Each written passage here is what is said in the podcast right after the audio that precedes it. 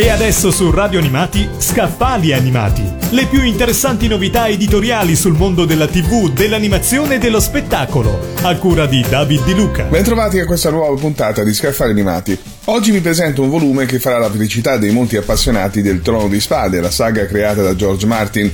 Si tratta del Mondo del Trono di Spade, eroi, guerrieri e simboli dei Sette Regni, curato da Chiara Poli ed edito da Sperling e Kuffer. La Poli, che si autodefinisce una fortunata che è pagata per guardare la TV, svela la risposta ad alcune annose domande. Che cosa significa il metalupo degli Stark perché la simbologia animale è così presente? Chi ha ispirato gli Immacolati? E la piramide di Menen? Cosa è stato cambiato nella trasposizione della saga in serie TV? Le spiegazioni sono all'interno di questo volume che esplora a fondo i sette regni, ricostruisce le leggi non scritte, descrive i retroscena narrativi e racconta la storia dei personaggi più amati. Ritraccia anche le insospettabili fonti storiche e letterarie dalla guerra dei cent'anni alla Divina Commedia, perché come dice lo stesso George Martin, le idee sono cheap e l'esecuzione che conta. L'autrice ha analizzato le simbologie e i riferimenti storici e letterari usati da Martin per definire le trame e le caratterizzazioni dei personaggi, ha messo a confronto la serie tv con i romanzi portando all'attenzione degli appassionati molti retroscena, chiarendo fatti dei significati che possono essere sfuggiti anche al lettore più attento.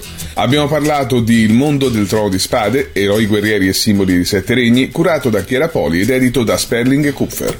Avete ascoltato Scappali Animati, le più interessanti novità editoriali sul mondo della TV, dell'animazione e dello spettacolo, a cura di David Di Luca.